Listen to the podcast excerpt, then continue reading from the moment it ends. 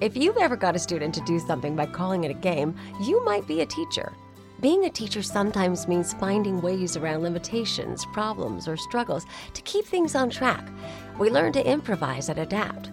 But when it comes to teaching language arts in our school, we don't have to find workarounds. Loyola Press took the long view when they created Voyages in English, the brilliant K 8 language arts program. The fundamentals of grammar and writing that students learn enable them to become effective writers, which can help improve performance on standardized tests and grow into successful communicators. The flexible framework of Voyages in English is adaptable to any teaching style and any student's abilities. With practice, the mechanics build in complexity over time. It just all works together. Visit voyagesinenglish.com to learn more, then order a sample. With Voyages in English, there are no crazy workarounds, just solid help for today's language arts teachers. Catholic Teachers Lounge with Jill and Colleen. Welcome to the Catholic Teachers Lounge, the only podcast by Catholic school teachers for Catholic school teachers. I'm Jill. I'm here with Colleen. We are grateful to be together again to laugh, explore, and connect. Thank you to Loyola Press for sponsoring us and for you, the teachers, for doing what you do every day. Hey, Colleen, I got a question for you this time. Okay.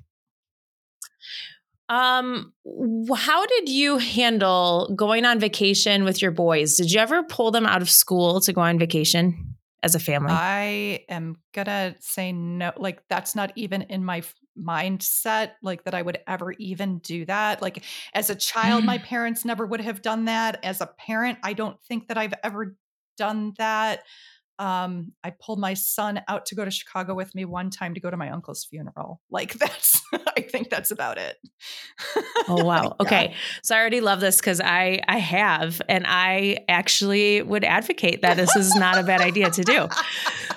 But here's how it came up. I was with a group of educators uh, recently f- uh, who are associated with uh, Loyola University Chicago, and we were chatting about this over a meal um, about what is the teacher's role in this. Mm, now, okay. as a Catholic school, we believe that parents are the primary educators. So I would say many, if not all, um, principals would don't have to give permission to a family to do this.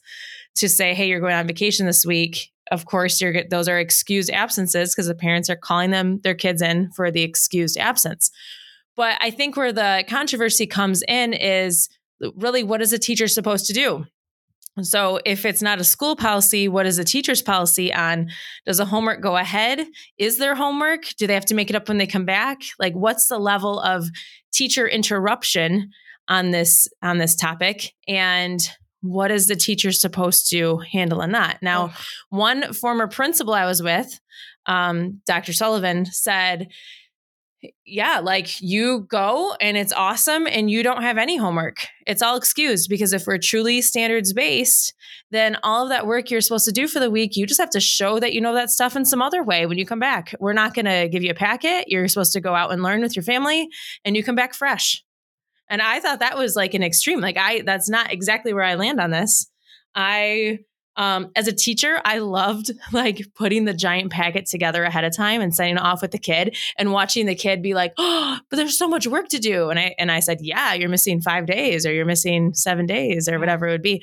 So like, yeah, we're not stopping for you. We're going to keep going. Um, but there's work to get done. But I've also been the mom on the trip with the kids with the packets thinking, "Oh gosh, like this is a lot of work to be gone." So, I don't know. Do you remember in teacher mode how you handled it? Yeah. Like I, I, I kind of have strong feelings about this and I'm Good. Tell me. um, because I believe in the importance of being present in the classroom and classroom instruction.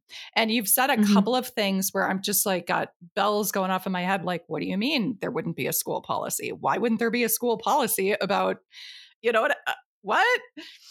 Student absences. I recently was working with a group of teachers at an elementary school who were really struggling with chronic absences from a student. It wasn't vacations, but it was kind of Mhm. this, well, well, is it up to the parents to decide when the student should be at school and is it the parent's decision to decide what you know so it, Well, wait, hold that thought. I have a whole nother episode on that because Okay. someone that came up in this conversation Okay. too. So hold your thought. right. Like just so let's stay on focus vacation, for a minute. okay Just vacation, pre a pre-planned family vacations. Um okay, so pre pre-planned in the way that you already know like when the school year is, so why are you planning vacation during the school year is a big Yes. question.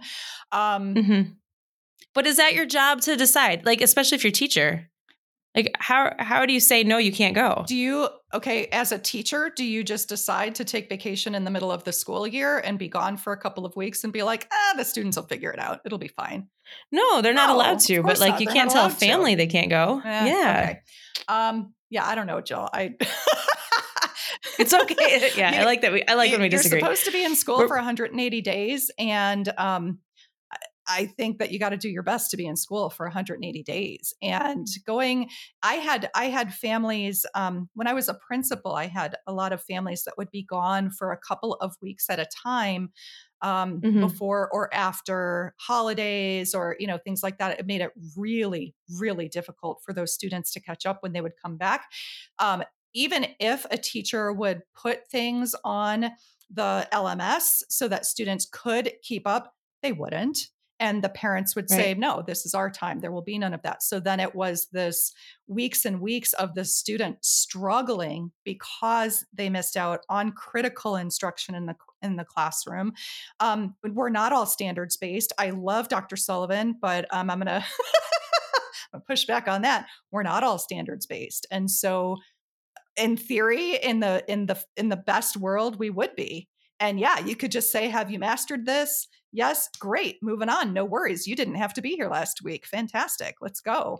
Um that's not the general reality so i don't know that's really tough and it sets a precedent for other families then to do that and there are some students that really do need to be there are some students who can take a book and read it and learn it and there are many many many students who can't do that and need to be in the mm-hmm. classroom to learn. So yeah so what is the standard of expectation and what, what is the policy? For high school So- teachers especially that have over 100 students a day it's a lot to ask.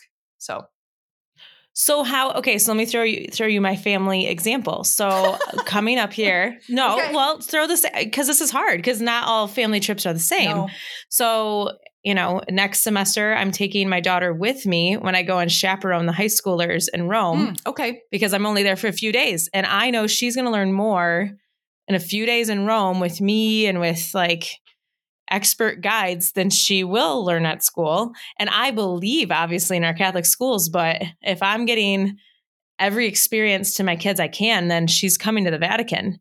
You know, so like that's not a family I- vacation though that's that's Well, different from it is for she and I, so- okay i guess so You It's know, your like so she and I are going to go vacation. We're going to stay a couple days in vacation and go to the Vatican. So, but you can't like write that into the policy, Nope. like, hey, you can't go to Disney World, but you could go to, the, you could Vatican. go to the vatican Like, we're going to judgment call every family trip you have about whether it'll be more or less learning than a school day. that's that's just tricky waters, and and the average teacher doesn't have say on that. So it's more of like, how are you going to do your homework and what do you do with the grade book? So. Anyway, we're not going to solve all the problems today, but I just wanted to bring that up because I didn't realize how all over the place people's thoughts would be on this, and uh, I had a few different, I had a few different opinions at the table when I talked about this with some others, and then Colleen and I don't agree on this either. I, so yeah, only I, I hear the struggle from teachers frequently about absences and what are they supposed to do, um, especially when those kiddos are are struggling. They're they're behind and then okay, they've got well then to be t- continued. So tune in tomorrow because we're going to talk about that. So thanks for the energy boost. As we love exploring your ideas and affirming your efforts, keep the suggestions coming in and tune into our next episode as we talk more about chronic absenteeism. Okay. from fellow teachers. See you next time.